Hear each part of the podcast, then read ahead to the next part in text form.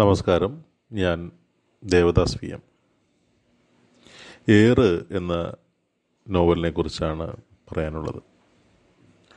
വാസ്തവത്തിൽ സ്വപ്നങ്ങൾ കാണുന്നതിനിടെ ഞെട്ടി എഴുന്നേൽക്കുമ്പോഴാണ് എനിക്ക് പലപ്പോഴും കഥകളുടെ ആശയങ്ങൾ തെളിഞ്ഞു കിട്ടാറുള്ളത്. ഉണർവിനും ഉറക്കത്തിനും ഇടയിലെ ആ ചുരുക്കം ചില നിമിഷങ്ങളെ എവിടെയെങ്കിലും ഒന്ന് കൂറിയിട്ടാണ് പിന്നീട് എപ്പോഴെങ്കിലും ഉപയോഗപ്പെടുത്താറുള്ളത്.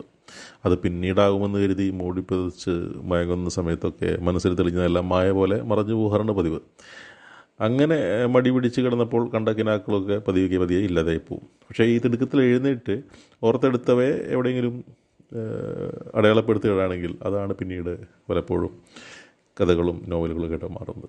അങ്ങനെ ഒരു ഒച്ചമയക്കത്തിൽ കിടക്കുമ്പോൾ നേരെ മീതെ മേൽക്കൂരയിൽ ഒരു ദ്വാരം വീണതായി സ്വപ്നം കണ്ട് പെട്ടെന്ന് ഞെട്ടി എഴുന്നേറ്റു. അപ്പോൾ നോക്കുമ്പോഴുണ്ട് ഈ എന്റെ കുഞ്ഞിന്റെ ഒരു കളിപ്പാട്ടം നിലത്ത് കിടക്കുന്നുണ്ട്. അതിന്മേൽ ജനലിൽ നിന്നുള്ള വെയിലേറ്റ് തിളങ്ങി ഈ കളിപ്പാട്ടത്തിന്റെ തിളക്കം മേൽക്കൂരയിൽ ഇങ്ങനെ പ്രതിഫലിക്കുന്നുണ്ട്.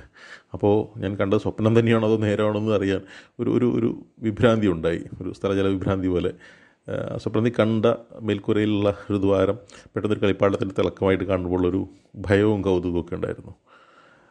അതിൽ നിന്നാണ് സത്യം പറഞ്ഞാൽ ഏറ് തുടങ്ങുന്നത്. കോവിഡ് സമയത്തെ ലോക്ക്ഡൗണിലായിരുന്നു. കോവിഡ് കോവിഡിന്റെ ആദ്യ തരംഗത്തിൽ എല്ലായിടവും അടച്ച് കെട്ടപ്പെട്ട ഒരവസ്ഥയുണ്ടായിരുന്നല്ലോ ആ സമയത്ത് ആണ് ഇത് എഴുതുന്നത്. അപ്പോഴാണ് മനസ്സിലാവുന്നത് നമ്മുടെയൊക്കെ സ്വസ്ഥതയിലേക്ക് ഏത് നിമിഷവും ഒരു ഏറ് വന്ന് വീഴാവുന്നതേ ഉള്ളൂ എന്നുള്ളത്.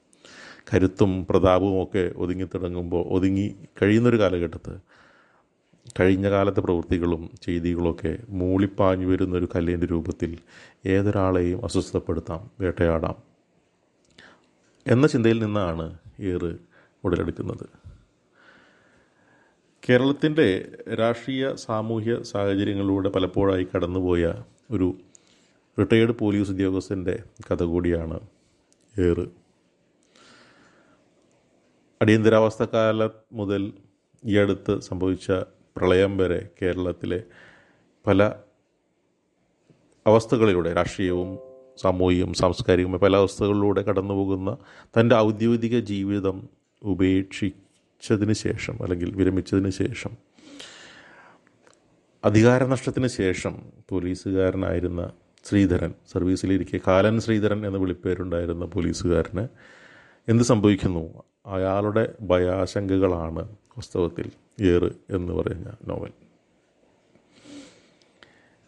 ഭയം ഉള്ളിൽ കടന്നുകൂടി കഴിഞ്ഞാൽ അതിൽ നിന്ന് എത്ര ദൂരം നമ്മൾ ഓടിയിരിക്കാൻ ശ്രമിച്ചാലും എത്ര വലിയ കോട്ട കെട്ടിയാലും കുറ്റബോധം എന്ന തക്ഷകൻ നമ്മുടെ തോളിൽ ഒരു പുഴുവായിരുന്നു നുളയ്ക്കും.